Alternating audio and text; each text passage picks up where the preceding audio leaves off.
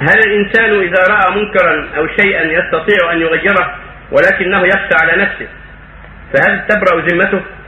إذا كان لا يستطيع تبرأ ذمته بالقول ينكر بالقول وهذا ما يصلح. يا أخي هذه مجلة دعها عنك هذه فيها شر هذا الكتاب لا طلع على الكتاب وعليك الكتاب الفلاني والكتاب الفلاني. ترشده. بالكلام الطيب.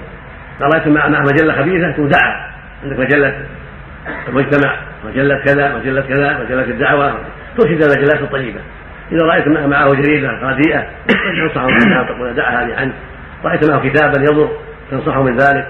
هكذا المؤمن ولا يكلف نفسه ما لا يطيق لا يضاربه ولا يفعل شيئا يجر على نفسه شرا. ولكن بالكلام الطيب كما أمر الله بذلك. يدعو الناس بالحكمه حكمة العلم. الموعظه الحسنه وجادلهم بالتي أحسن.